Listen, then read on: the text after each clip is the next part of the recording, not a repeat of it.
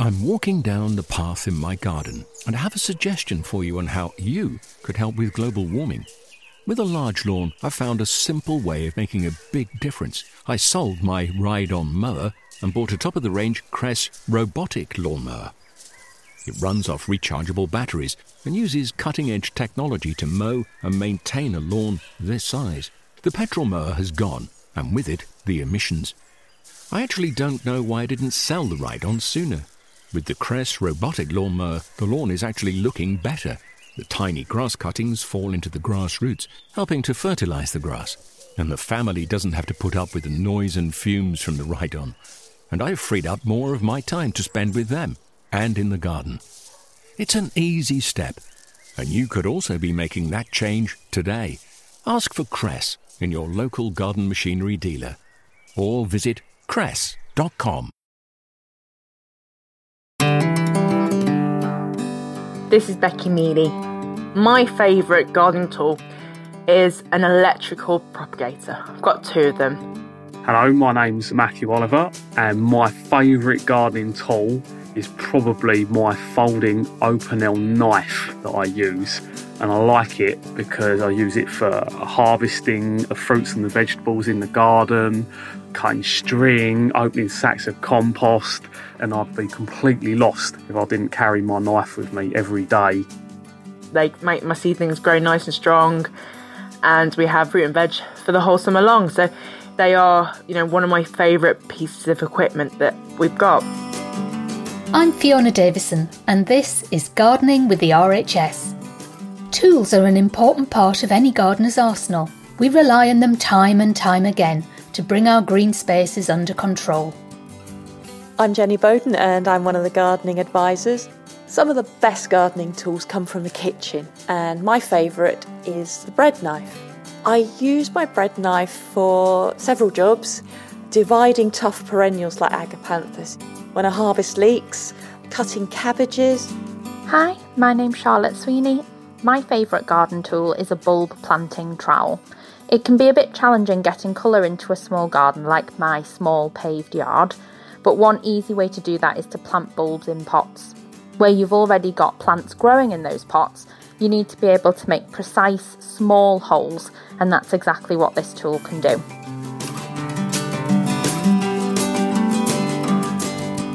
My favourite tool is quite a new one actually. It's a hori hori, which is Japanese for dig dig, and it's like a giant knife. It's about a foot long, and I really like it because I can gouge out weeds in my clay soil, and I also, to be honest, quite like it because I think it makes me look like Crocodile Dundee with my giant knife in the garden.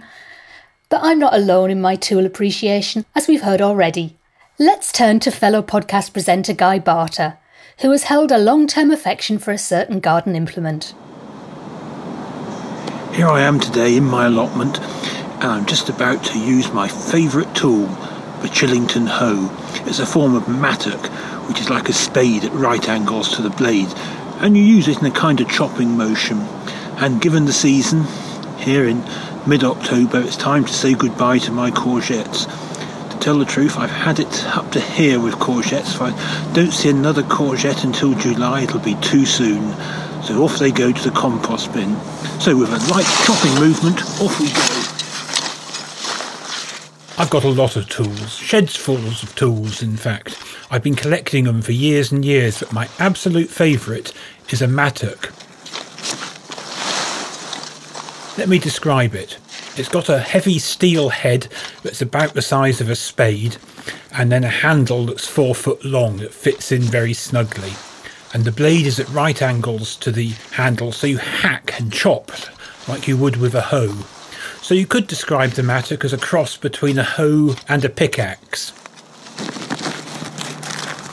The next job is to sow some Italian ryegrass to cover the ground until spring, when I will plant onion sets. Working the hoe in a shallow chopping movement, I'll just loosen the soil, so in a minute I can rake in some Italian ryegrass seeds scattered thinly and tread it down, and then the garden will be put to bed for the winter.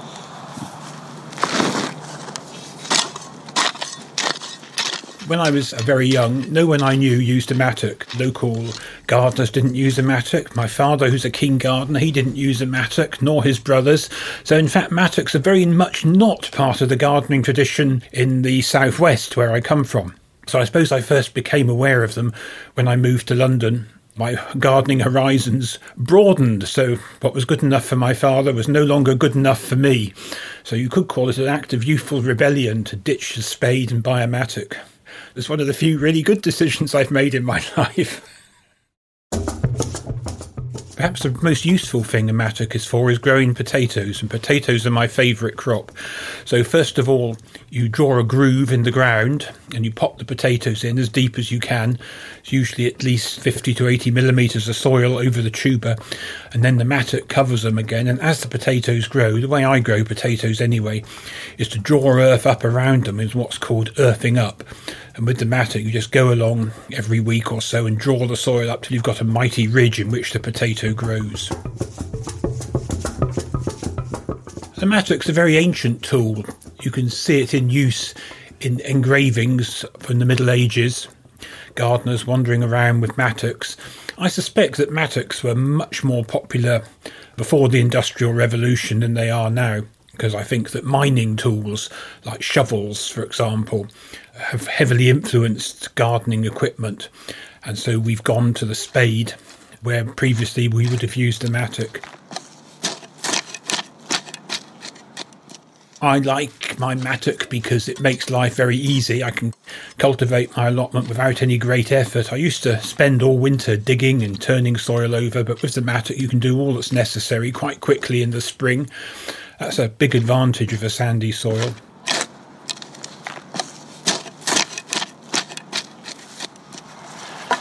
They're all completed. There's nothing like a Chillington hoe or a mattock to save labour and work and protect my back. So I'm going to go home now for my tea and console myself with a job well done. I also really love a mattock as well, and in fact, it would have been my first choice if Guy hadn't got in there before me, because I also love the way you can hack into the ground with it quite viciously. There's a theme here. Working with new technology has always been part of horticulture, and in the library, we've got some great images of these early innovations. One of my favourites is the first ever published picture of a lawnmower. The lawnmower was invented by a splendid gentleman by the name of Edward Beard Budding, and he was an engineer from Gloucestershire who'd worked in the mill industries and was used to designing machines for cutting the nap off fabrics. And he decided to adapt this technology for cutting grass. And we've got a splendid picture from 1830 of a top hatted gentleman striding manfully across the lawn, pushing this brand new fangled machine, a lawnmower. And it says that country gentlemen may find in using my machine an amusing, useful, and healthy exercise. But in today's show, we're going to look much further ahead and enter the future. As we find out more about the tools and technology that we may all be using in the years to come. Designer Hay Joung Hwang is ambitious with the technology that she uses in her gardens. Alongside her partner Simon Kitchen, she's created a number of award winning Chelsea gardens that embrace technology. First in 2016, and more recently in the 2018 Chelsea Flower Show.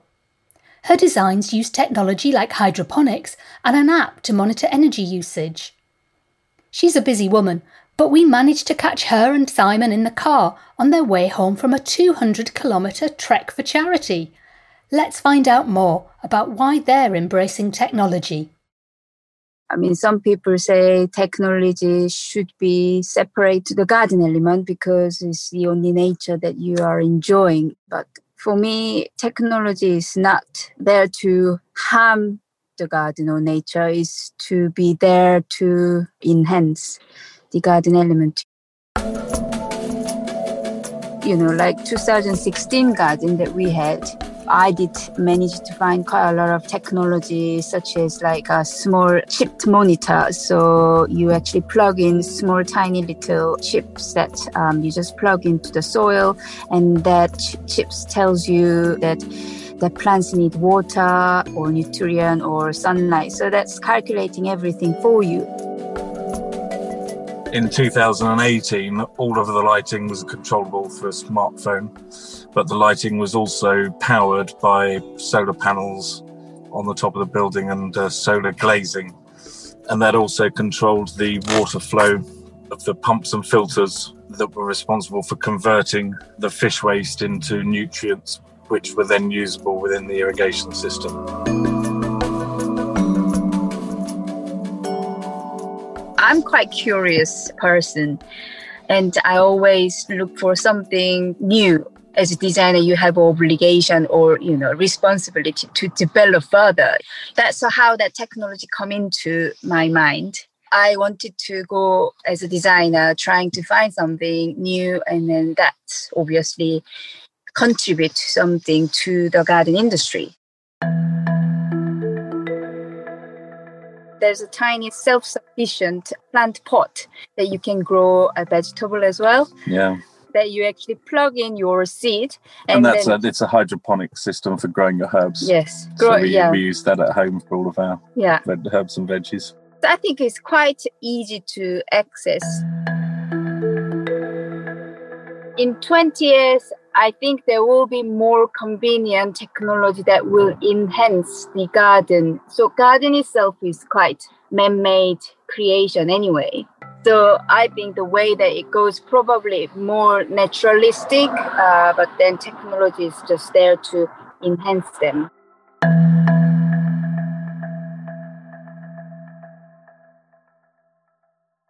Hay Joung Hwang and Simon Kitchen. Technology isn't just transforming the way we grow ornamental plants, but it's also having a big impact on the world of fruit and veg growing too. Indoor and vertical farms are popping up everywhere. Most use LED lights to grow things like salad crops and are built upwards to maximise the space they use. This type of growing looks like it will become increasingly important in the future as space gets harder to come by and fresh food is going to get more difficult to grow due to climate change. Farm Urban is finding new ways to deal with these issues. The company is based underground in Liverpool. They supply local markets and communities with fresh produce grown under artificial light in a basement. We spoke to co founder Paul Myers to find out how we could grow like this in our own homes. In many ways, these are ancient techniques. You know, they've been done in ancient China 5,000 years ago and, and um, ancient Peru. Essentially, they would have ponds filled with koi carp, and then they will be growing rice or, or tomatoes next to them, and they just have very basic way of moving the water, the nutrient-rich water from the fish into the crops that they were growing. You know, it's just like a similar principle to a natural pond you know, if you've got a pond that doesn't have a filter, then essentially aquaponics is taking place there. The fish's waste is fertilizing your, you know, your water lilies and your, your aquatic plants, and they're in turn cleaning the water for the fish. The main system we use at the moment is is hydroponics. So that is essentially growing plants in water without soil. So there's various different ways in which you can do that. You can do it in long towers, which is the main system we use. You can have the plant suspended in on a raft which floats above the water, or you can do it in a, a synthetic or soil substitute, so clay pellets or coconut coir husks.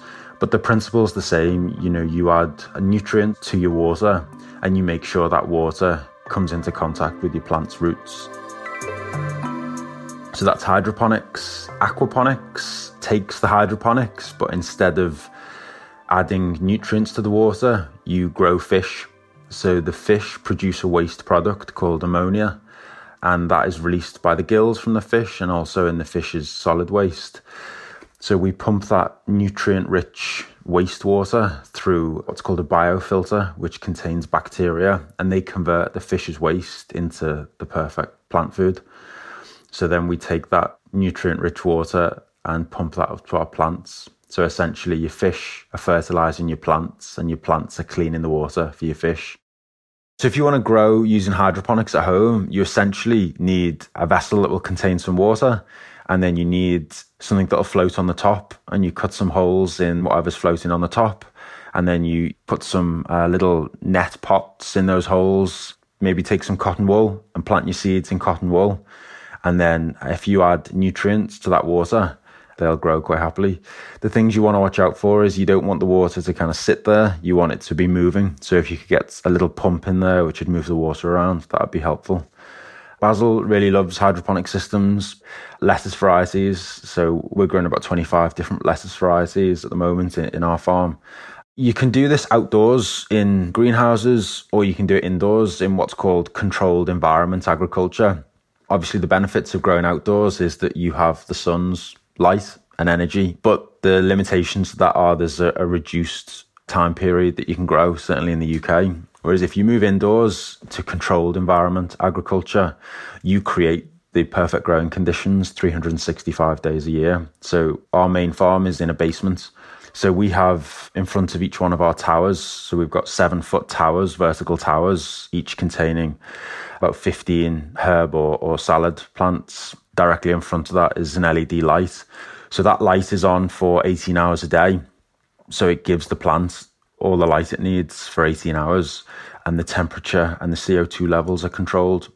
We're growing mammoth leaf basil in October in Liverpool, you know, but the plant thinks it's on the, the hillside in Tuscany and it looks and tastes the same as if it was grown there. So I think finding a way to feed ourselves more sustainably is possibly the most important things that humans need to do. And I would argue, and many others would agree, that humans feeding themselves is currently the most destructive thing that we do, you know, on many, many levels in terms of taking up biodiversity, increased carbon emissions, land use, water use, you know, finding ways to grow food with reduced environmental impact is really important. I've looked at lots and lots of different ways of doing that. That's kind of the, the reason we set up the company. It's the reason we got into this, myself and my co founder Jens.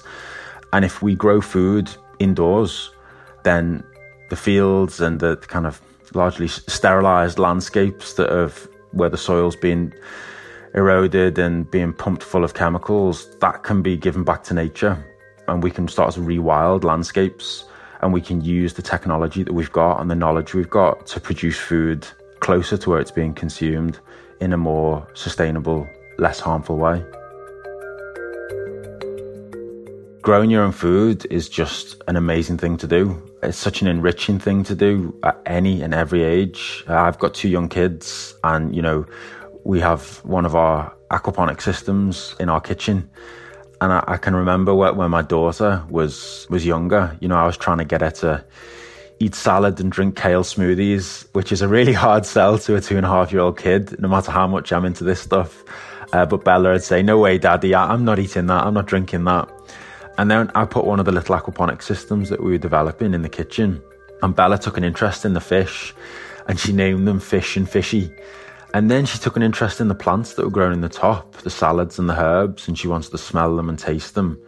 And now, five years on, every morning, the first thing she does when she gets up is feed those fish. And we pick the salad and the herb and the kale plants that are grown on the top, put them in a blender with an apple and some honey, some water, and blitz it up. And you know, it's basically a kale smoothie. It's this earthy, tasting, green, frothy liquid, but she loves them and we call them super juices. And she's telling all her friends in school about them. So I think in terms of reconnecting, especially young people to food, it's really, really powerful. And once kids have grown their own food and tasted it and been part of that process and reconnected to it, it does have a lasting effect. And also as a, a way to do something positive in this kind of fight against climate change, we're just hearing so much about how we are destroying the planet and, and how devastating humans' actions and activities are. But it's rare that we get to see how we can make a difference and how we can make a change. Growing our own food, buying food that is produced in a, in a sustainable way, it can have huge, huge impacts. It's not particularly difficult to do. Everyone in the country could do it. And if everyone contributed some small amount and changed some of these habits and started growing their own, cumulatively that starts to add up.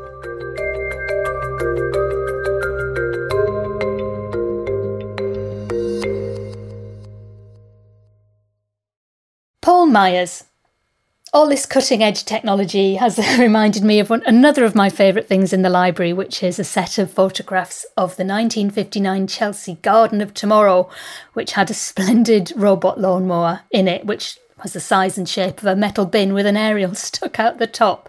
And we've got some splendid photographs of louche 1950s ladies casually smoking a cigarette while this bin robot trundles around the garden doing all their lawn mowing. But as great as technology is, I think I'm going to have to stick with my beloved trowel. That's all for today's show. Until next time, it's goodbye from me, Fiona Davison.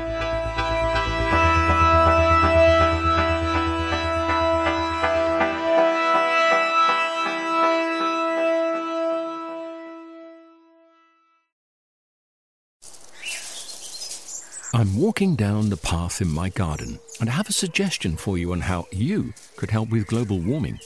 With a large lawn, I found a simple way of making a big difference. I sold my ride on mower and bought a top of the range Kress robotic lawnmower. It runs off rechargeable batteries and uses cutting edge technology to mow and maintain a lawn this size. The petrol mower has gone, and with it, the emissions. I actually don't know why I didn't sell the ride on sooner. With the Kress robotic lawnmower, the lawn is actually looking better. The tiny grass cuttings fall into the grass roots, helping to fertilize the grass. And the family doesn't have to put up with the noise and fumes from the ride on. And I've freed up more of my time to spend with them and in the garden. It's an easy step, and you could also be making that change today. Ask for Kress in your local garden machinery dealer or visit kress.com. Discover the beauty of an RHS membership all year round.